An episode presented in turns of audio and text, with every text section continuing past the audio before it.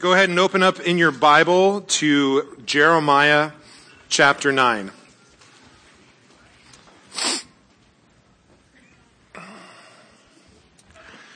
That song we just sang has just been rolling around in my head this whole past week. Almighty God, in every way, you are above and beyond understanding. And that concept is all over in this passage that we're about to dive into. So just hang on to those lyrics. We're real intentional with what words we we choose to sing, what songs we pick, and and that song in particular really just connects with where we're headed this morning. This summer, I got a really cool opportunity and got to go with my dad and my oldest, Micah, to Alaska for ten days. Uh, it was an amazing, amazing trip. I had never been before. Uh, neither had Micah. I think I got to Alaska a couple seconds before him because I was sitting in a seat further ahead of him in the plane. But outside of that, like, we got there at the same time. When you think of Alaska, if you've never been there, you might think, as I did, about what it was going to be like. Cold, snow-capped mountains, glaciers. And it was. It was cold. There were snow-capped mountains. There were glaciers. This was an amazing, amazing glacier. We got to get right up to it, about a mile wide, about eight hundred feet high. Just phenomenal. So yes, that's a part of what Alaska is. But the thing that blew me away about Alaska was how diverse it was. Because yes, there's snow-capped mountains. Yes, there's glaciers. But this is Alaska. This is Alaska. This is Alaska. This is Alaska at two a.m., mind you. This is Alaska. This is Alaska. This is Alaska. How many, how many of you knew that there were sand dunes in Alaska? Sand dunes, one. Yeah. Sand dunes in Alaska. This is Alaska. It surprised me. And whenever anyone would ask, hey, how was your trip to Alaska? This is what I would talk about. Because I was expecting Alaska to be one way. And it was. But it was so much more than that. Alaska was way more than what I expected it to be. People do the same with God. They think that God is one way. And then they discover more. They find out something else about God. This can be really, really beautiful. Hopefully, as you're growing in your relationship with God, you're continuing to be surprised by Him and to learn more about Him. And the amazing part is that God is vast enough that you can spend the rest of your life getting to know Him, and there will always be more to discover. But this can also be problematic because we can come to understand what we think we know about God and say, this is who He is. It's like we're putting Him in this box. Say, God fits in here and in here, and these are the boundaries of who God is. And though we may not do it intentionally, we oftentimes will. And then we come up against something that doesn't fit into that box. And we react in a few different ways. Maybe we grow the box. Oh, now I get it. God is so much bigger. Look, my box was this size and now it's this size. We grow the box. But there's still a box there. Or maybe we'll do uh, what I call compression Christianity, trying to take a certain top topic and squish it into the God box. I'm going to make this fit because God belongs in here, and so this other thing, I'm going to squish it in. Or people will react by doing what I call scissor Christianity. So taking the pieces of God that they like, and then if something like doesn't fit with what they know God to be, they just cut it out. No, no, no, we're we're going to remove this part. Snip, snip, snip, and we're just going to throw it away. So that God gets to be just what I want him to be. But all of these are obviously flawed ways of dealing with coming across God in, in ways that you might not understand.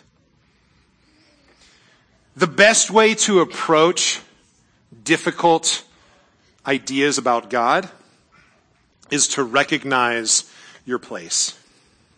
Isaiah fifty-five says, "For my thoughts are not your thoughts, declares the Lord.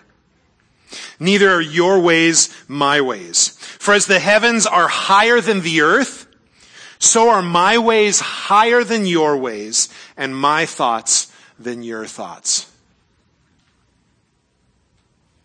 God, us. And yes, even taller than me. Hard to believe, right? In Ecclesiastes five, it says, "Be not rash with your mouth, nor let your heart be hasty to utter a word before God. For God is in heaven, and you are on earth. Therefore, let your words be few."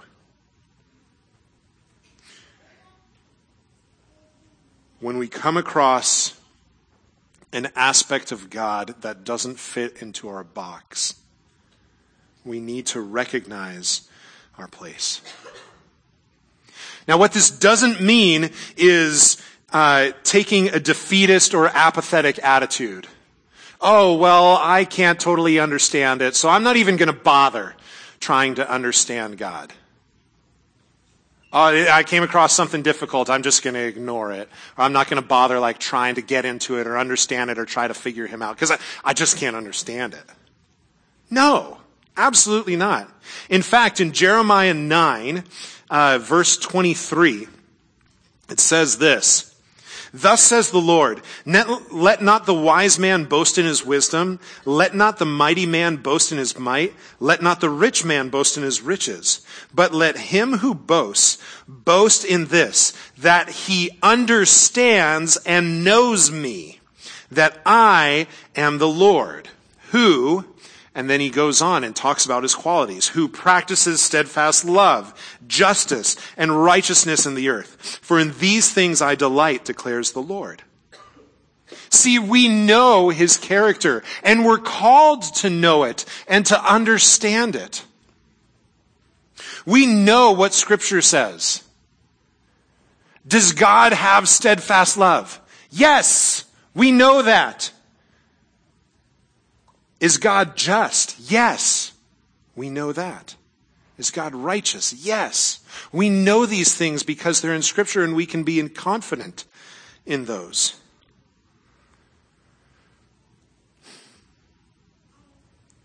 But sometimes we don't know how it all fits together, or why he does some of the things that seem to contradict with his character. Now, that doesn't mean that God is unknowable. Quite the contrary. He's revealed himself through Scripture.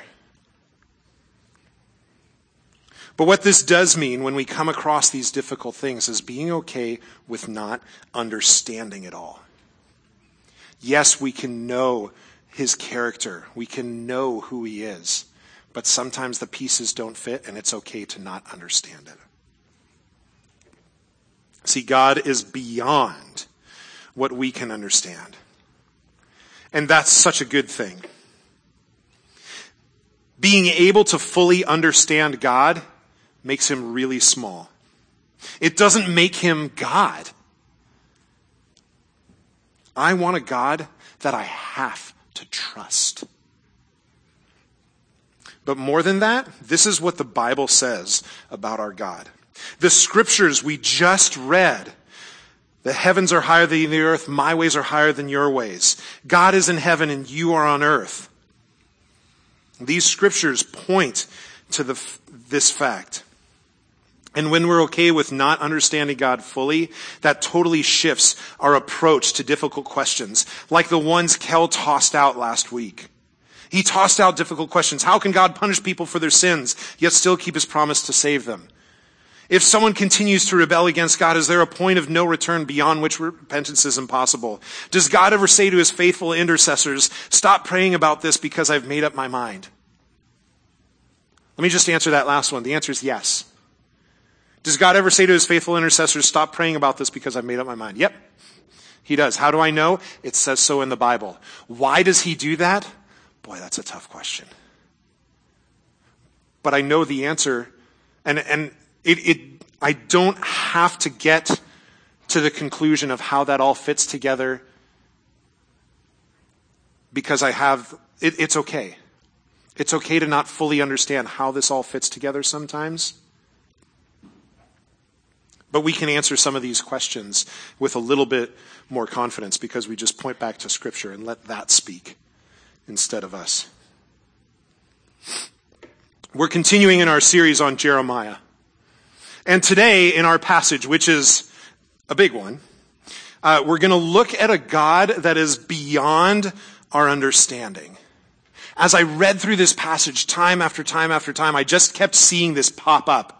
And so I said, I, I want to talk about this topic with you guys. We're going to see how both the nation of Judah and Jeremiah dealt with this. And we're going to look at some aspects of God that are beyond understanding, but are still true because they're in the Bible. Now in Jeremiah, as we've been going through, we've been looking at these four themes uh, that are on the logo: lament, faithfulness, judgment, and hope. And I'm going to point out these as we go through this passage. Now, like I said, this is a big chunk of scripture that we're looking at today, chapters nine all the way through twenty-five. So we're not going to get to every verse, shocker, right? Uh, or, or even every topic in this passage. There are some questions uh, on the back of your handout Uh, that are going to get into some of these topics. And there's some that are just going to be left to you to dive into, into on your own and discover. This is the beauty of Scripture. As you continue to read it, you continue to find more and more and more. But we are going to be reading a lot of Scripture today and allowing Scripture to speak loudly. Let me pray and we'll dive on in. God, it's your words and not mine that we want to hear. It's your truths. It's your voice that we need to guide us, direct us, show us where we need to go, help us understand more about you. But God, also to recognize our place. You are in heaven and I am on earth. So let my words be few. God, I want to just be dialed in to what you have to say today. So speak loudly to us. Thank you so much for your word. Thank you for Scripture. Thank you for the opportunity that we have to dive into it together as brothers and sisters in Christ. God, yes, we can read it on our own, but, but to be together and to do this together is such a beautiful thing and such a privilege as well. So thank you so much for that. Bless this time. In Jesus' name, amen. I know some of you like to fill in blanks, uh, so there's plenty of blanks for you to fill in today. And here comes number one. As we're looking at a God that is beyond our understanding, throughout this passage, we see Judah's failures. The book of Jeremiah is a really tough read. It's a depressing book. Just being honest.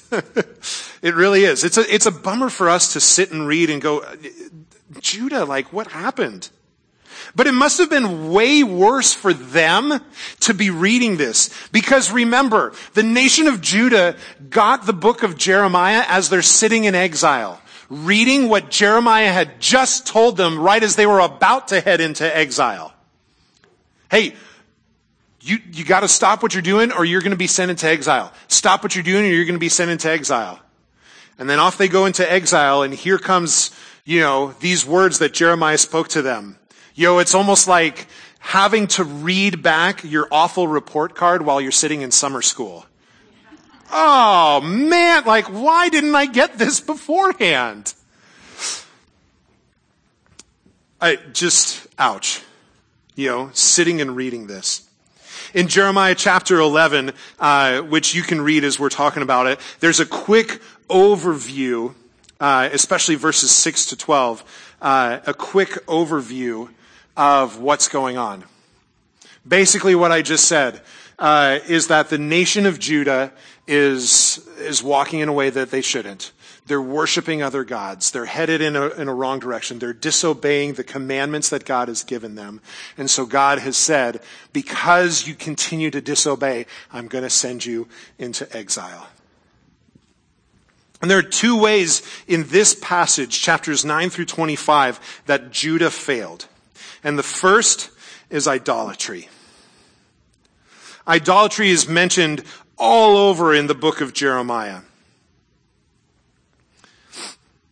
But here in Jeremiah chapter eleven, we see that they're worshiping other gods. But we get a little more insight in chapter ten, and so we're going to read uh, a little bit of chapter ten. Chapter ten, starting in verse eleven. Thus you shall say to them, the gods who did not make the heavens and the earth shall perish from the earth and from under the heavens. Those are the idols that they're worshiping. Then Jeremiah starts talking about God. It is he who made the earth by his power, who established the world by his wisdom, and by his understanding stretched out the heavens. When he utters his voice, there is a tumult of waters in the heavens, and he makes the earth rise from the ends of the earth. He makes lightning for the rain. He brings forth the wind from his storehouses. Every man is stupid and without knowledge. Every goldsmith is put to shame by his idols, for his images are false, and there is no breath in them. They are worthless, a work of delusion. At the time of their punishment, they shall perish. Not like these is he who is the portion of Jacob, for he is the one who formed all things, and Israel is the tribe of his inheritance. The Lord of hosts is his name. What a comparison, right? Let's take time and look at the difference between your little gods that you built and the God who created everything. There's no comparison. So the question is just sitting right there. If this God is so amazing, then why are they worshiping these other gods? We get an answer to that just a few verses earlier, starting in verse three of chapter ten. A tree from the forest is cut down and worked with an axe by the hands of a craftsman. They decorate it with silver and gold. They fasten it with hammer and nails so that it cannot move. Their idols are like scarecrows in a cucumber field, and they cannot speak. They have to be carried, for they cannot walk. Do not be afraid of them, for they cannot do evil. Neither is it in them to do good.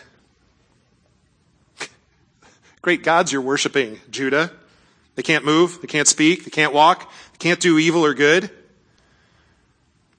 But if you stop and think about it, this is a God that appeals to a lot of people. Because a God that can't move isn't going to take off on you or seem absent. A God that can't speak won't tell you what you don't want to hear. A God that can't do evil won't hurt you or lead you in a way that you don't want to go. See, for Judah, God was beyond what they wanted him to be. So they made a god that fit their desires. God was beyond what they wanted them wanted him to be. So I'm going to build this god, and this god is going to fit what I need him to be. So Judah's fa- first failure was idolatry. And Judah's second failure was their false prophets. We learn a little bit about the false prophets in this passage in chapters fourteen and twenty-three. It's all throughout the rest of Jeremiah as well. But flip over to chapter fourteen, starting in verse thirteen. Then I said, "Ah, Lord God, behold, the prophets say to them, 'You shall not see the sword, nor shall you have famine, but I will give you assured peace in this place.' And the Lord said to me, 'The prophets are prophesying lies in my name. I did not send them, nor did I command them or speak to them. They are prophesying to you a lying vision, worthless divination, and the deceit of their own minds. Therefore, thus says the Lord concerning the prophets who prophesy in my name, although I did not send them, and who say, sword and famine shall not come upon this land. By sword and famine, those prophets shall be consumed.'" Gotcha. "And the people to whom they prophesy shall be cast out in the streets of Jerusalem, victims of famine and sword, with none to bury them, them, their wives, their sons, and their daughters, for I will pour out their evil upon them." See, the people didn't like what Jeremiah was saying. You're not obeying God, and so God is going to take you into exile.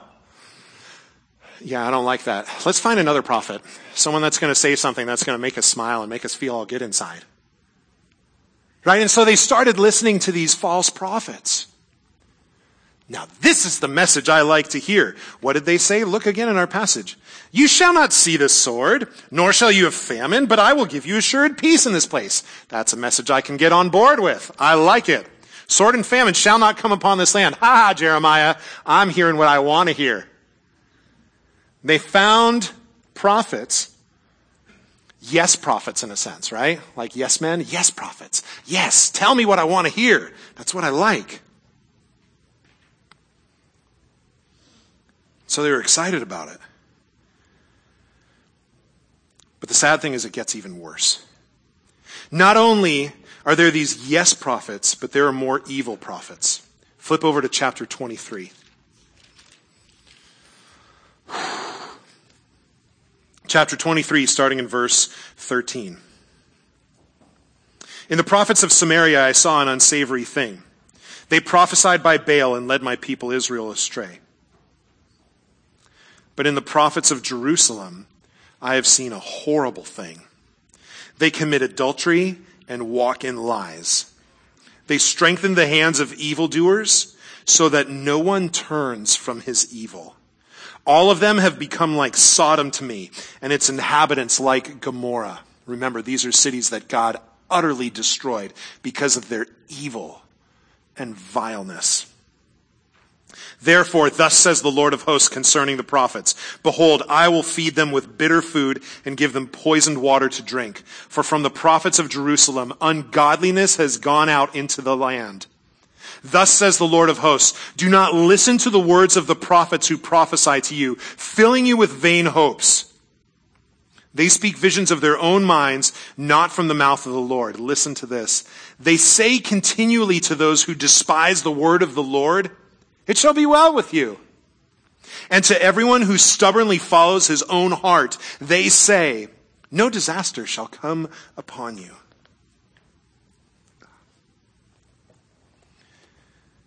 These prophets are looking at where people are at, finding the ones that are lost, and making sure they stay lost. They say continually to those who despise the word of the Lord, "It shall be well with you." Look again at verse fourteen. They strengthen the hands of evildoers so that no one turns from his evil. This makes my skin crawl. They were intentionally doing this. We're going to keep these people in their wickedness and in their sin.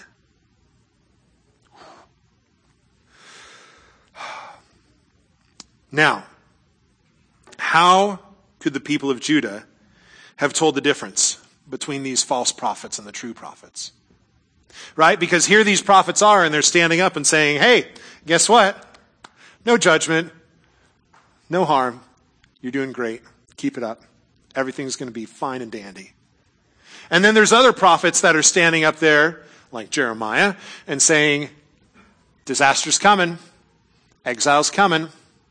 You've blown it. How did they decide which one to listen to and which one not? Well, one of the ways is by the way that these prophets lived their lives. Look again at verse fourteen of chapter twenty-three. But in the prophets of Jerusalem, I have seen a horrible thing. They commit adultery and walk in lies. They weren't living in the way that God had called them to. And so that screams, false prophet, false prophet. These people aren't walking the way that God wants them to walk. Don't listen to them.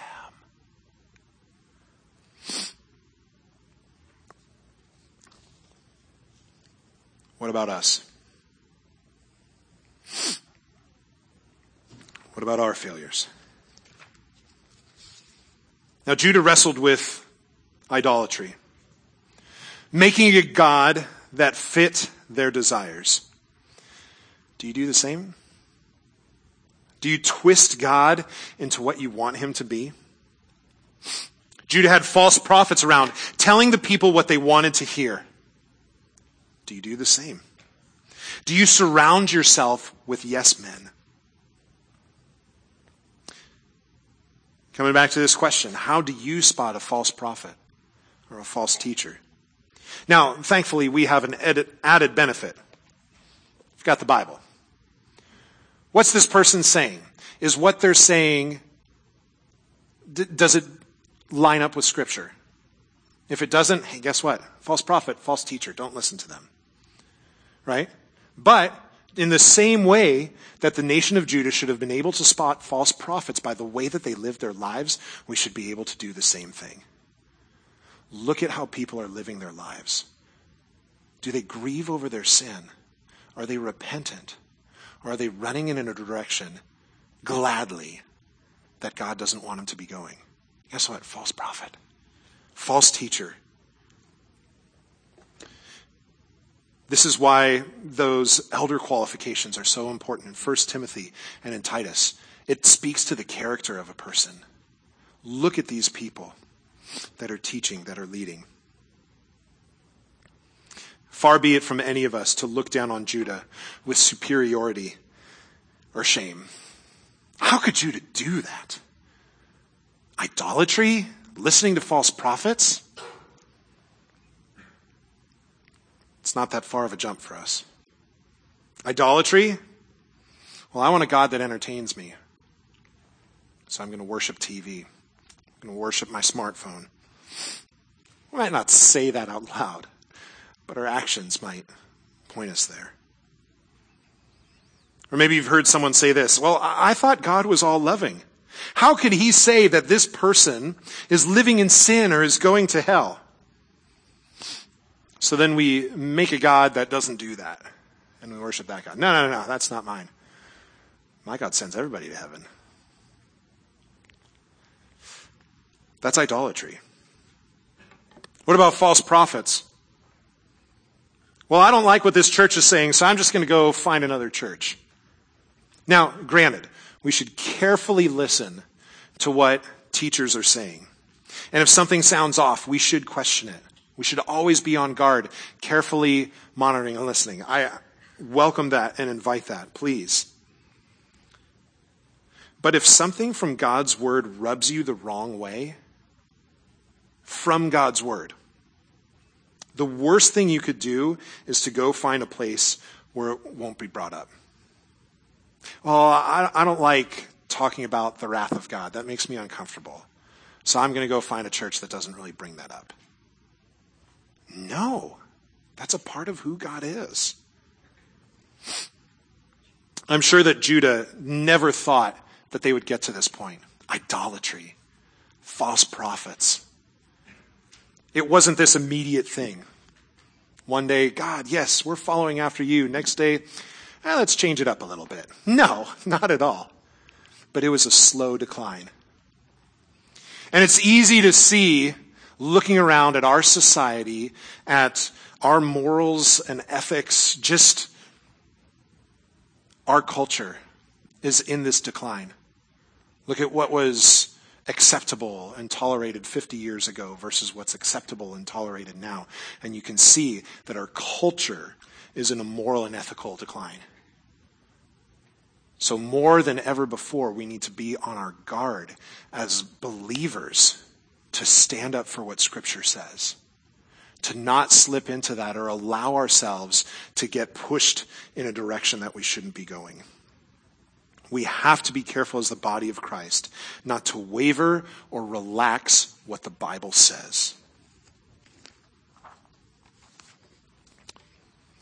Now, because of Judah's continual sin, they incurred judgment. And judgment is one of the four themes that we're focused on in Jeremiah.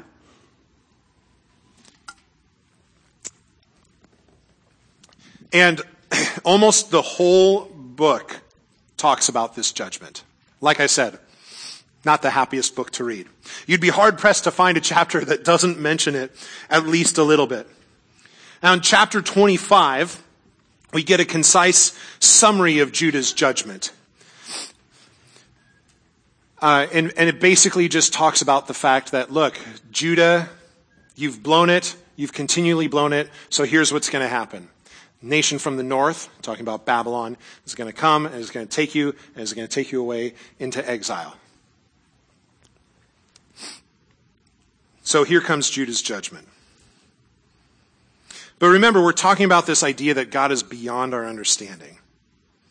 And Judah's judgment points to this because it raises questions that people wrestle with sometimes. Questions like, how could God bring judgment? How could God wipe out people?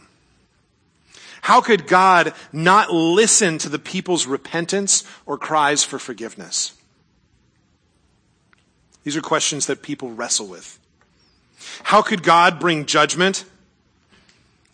Oftentimes is asked by someone that views God as all-loving. Ah, God's all-loving. He would never judge somebody. Unfortunately, they're missing like huge chunks of Scripture. Big time scissor Christianity. I almost like cutting board. Is that right? Cutting board? Yeah, whatever. I don't know. Paper cutter. There it is. Even better. Paper cutter Christianity. We're going to chop out this whole section.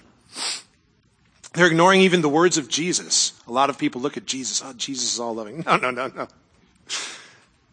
Remember when he talked about the sheep and the goats? He talked very clearly about the fact that, yes, like, these are going to be entered into my eternal rest, but these are going to be entered into judgment. How could God bring judgment? Well, Scripture says he's going to. How could God wipe out people? God addresses this question in Jeremiah. Flip over to Jeremiah eighteen. There's six different uh, illustrations that God uses in these chapters to convey different messages. And in chapter eighteen, he uses one, the, the potter and the clay. And he says, uh, so I went down to the potter's house, and there he was working at his wheel. And the vessel he was making of clay was spoiled in the potter's hand, and he reworked it into another vessel, as it seemed good for the potter to do. Then the word of the Lord came to me, O house of Israel, can I not do with you as this potter has done, declares the Lord? Behold, like the clay in the potter's hand, so are you in my hand, O house of Israel. Here, God is telling Judah simply to recognize his sovereignty. How could God wipe out people? Look, God is sovereign. And again, we know his ways are bigger than our ways. His thoughts bigger than our thoughts.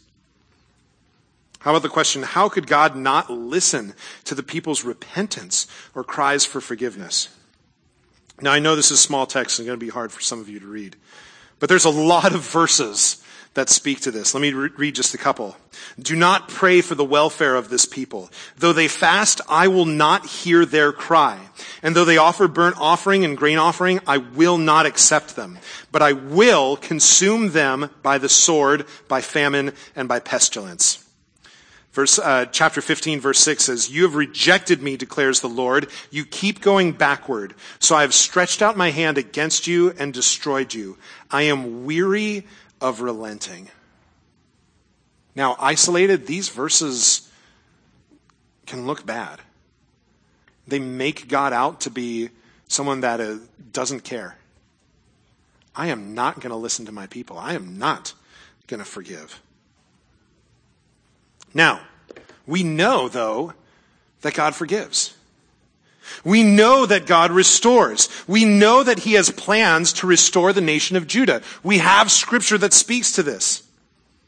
We also know that God is holy. We know that he can't stand sin. We know that the wages of sin is death. So this is how I've put this together. And I may be right, I may be wrong. God knows that his people need to incur the consequences of their sin. So, yes, he's going to forgive them, which we'll talk about in just a few minutes. But they will also be disciplined. We all get this because we've all done this as parents or been recipients of this as children. Even though there's an apology for wrongdoing, the discipline is still handed out. And so here I see a God that's dealing with kids, his children, that are coming and apologizing for wrongdoing, and he's still handing out that discipline. Now, yes, there is restoration coming. Yes, there is hope coming. But he is not relenting on the discipline that's coming. Now, granted, I could be totally wrong, and the way that God balances justice and grace could be very different from my understanding of it. Regardless, this is true of God because this is what Scripture says. God is beyond our understanding. How could he say that? I don't know, but he did. And that is our God. Okay, let's get to some good news. Because we've been talking about judgment and failure. Let's talk about Jeremiah's faithfulness. This, again, is one of the four themes that we're looking at in Jeremiah, uh, is faithfulness. Over and over through the book of Jeremiah, you'll, you'll read, the word of the Lord came to Jeremiah. Thus says the Lord, you shall say to them. In chapter twenty-five, we find out that for twenty-three years, Jeremiah was faithful to his calling. Coming back to the people for twenty-three years, God says, Jeremiah, go say to them, and off goes Jeremiah. God says, hey, tell the people this, and off goes Jeremiah. And he's doing it faithfully over and over and over again. And as he's doing that, and we talked about this earlier uh, in our series on Jeremiah, that, that he wasn't received well. He was persecuted. He was beaten. He was thrown in stocks. He was kidnapped. On and on it goes. And he gripes about it too. In our passage in chapters twelve, fifteen, seventeen, and twenty, we see lament from Jeremiah as he's complaining about, they're continuing to, to pester me. I'm continually being persecuted. Let's look in chapter seventeen. Jeremiah seventeen, starting in verse fourteen.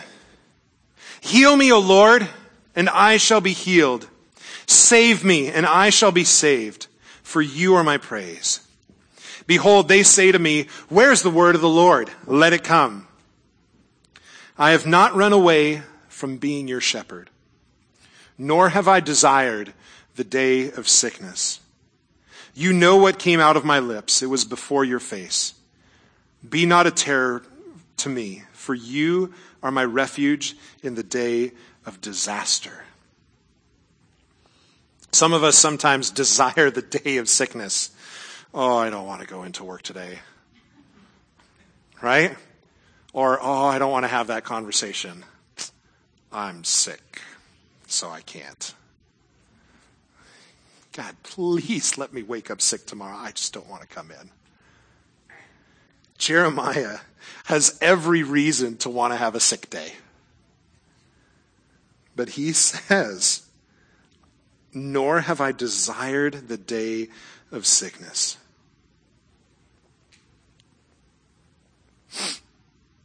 I love his honesty. He's tired of being persecuted, but he's not giving up. He's continuing on. Look at this. I have not run away from being your shepherd. And later he says, you are my refuge in the day of disaster. Where this points to a God who is beyond our understanding is the reason why Jeremiah would continue through all this persecution. Why does Jeremiah keep going? He has a firm foundation. See, God is bigger than anything Jeremiah would face, and Jeremiah knows that, so he confidently leans on God as his firm foundation. Three weeks ago, we talked about the firm foundation that God gave to Jeremiah in chapter one. He said, before I formed you in the womb, I knew you. I have appointed you, Jeremiah. I have put my words in your mouth. Twice he says to Jeremiah, I am with you. And this is where Jeremiah starts his ministry. This is the foundation that God gives him. So Jeremiah knows that God is his refuge, and so because of that, he will continue on. His foundation is strong enough to hold him up when disaster comes. How strong is your foundation? Are you resting solely on God, or are you trying to lean on something else? When disaster comes, are you going to run away from being his shepherd, or are you going to remain faithful? God is beyond Judah's understanding, so they make idols and lies to create gods they wanted. God is beyond Judah's understanding and ours. He is still God, even when things happen in ways that don't make sense to us. God is beyond what we could imagine. He is a firm foundation that will hold us up when disaster comes. And God is beyond understanding, in that as he is punishing a nation that has run from him, he still promises hope. This is the last of the four themes we're focusing on in Jeremiah. And in this passage, uh, this is the first time clearly spelled out hope is mentioned in the book of Jeremiah. We see it in chapters sixteen, twenty-three, and twenty-four. Flip over to chapter sixteen. Jeremiah sixteen. First of all, verses ten through thirteen, well, actually, verse one through thirteen just talks about the judgment that's coming. But then we pick it up in verse fourteen. Therefore, behold, the days are coming, declares the Lord, when it shall no longer be said, as the Lord lives who brought up the people of Israel out of the land of Egypt, but as the Lord lives who brought up the people of Israel out of the north country and out of all the countries where he had driven them. For I will bring them back to their own land that I gave to their fathers. And then in sixteen to eighteen, he talks about the judgment that's coming again. And then in nineteen to twenty, there's some praise towards God. And look at verse twenty-one. Therefore, behold, I will make them know. This once I will make them know my power and my might, and they shall know that my name is the Lord. Imagine hearing this sitting in exile. Knowing that you've blown it. Knowing that judgment has come. And then you hear, for I will bring them back to their own land that I gave to their fathers. The salvation of the Israelites from Babylonian captivity will be so much greater than the exodus from Egypt that it will be referenced over the uh, Egyptian exodus. That's what we see in these verses. This is a God that is beyond our comprehension or understanding. In the same breath, he talks about judgment and he talks about hope. Now, as you read this, this should change a few things for you. It should change how you view any judgment or condemnation towards someone else. Do I have a heart of restoration? See, as God talks about judgment, he also talks about hope and he talks about restoration. It should also change how I receive discipline. I should know that God's heart is for my restoration. So when I'm sitting under discipline, when I'm going through something like that, I should know and be confident in the fact that God desires my restoration. But God doesn't stop at offering the hope of restoration to their land and restoration of a relationship with him. He offers even more hope. Flip over to chapter twenty-three. And this is where we're going to end. Chapter twenty-three, starting in verse one.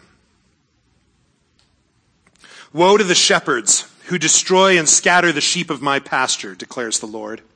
Therefore, thus says the Lord, the God of Israel, concerning the shepherds who care for my people.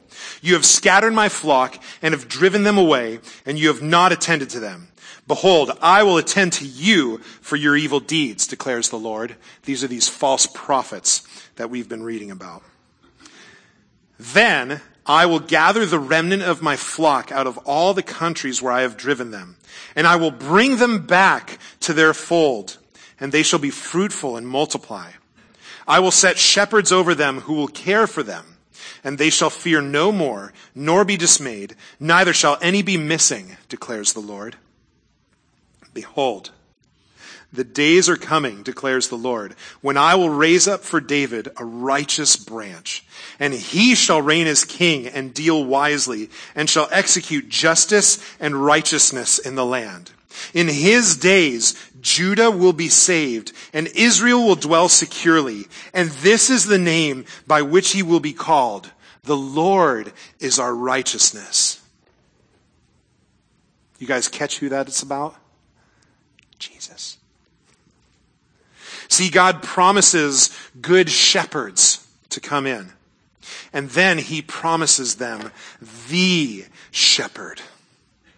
The shepherd that they've been promised for hundreds of years. See, the original readers would not have totally understood the implications of this coming Messiah, but they would have known the other promises of this Messiah and seen that God is not turning back on his promises, but rather following through on them. Here they're sitting in exile knowing that they've blown it. But then to get to hear, no, I haven't forgotten. Yes, I'm still sending you the Messiah.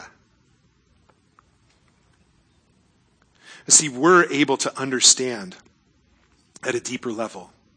We see here the ultimate promise of hope. For all hope is found in Jesus.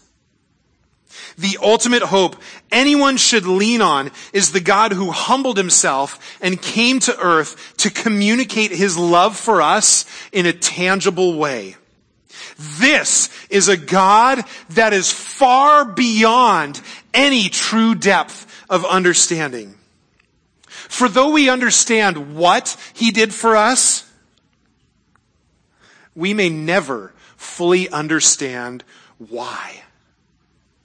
Why would God empty himself by taking the form of a servant, being born in the likeness of men? And being found in human form, he humbled himself by becoming obedient to the point of death, even death on a cross. Why he did that for us? I don't know.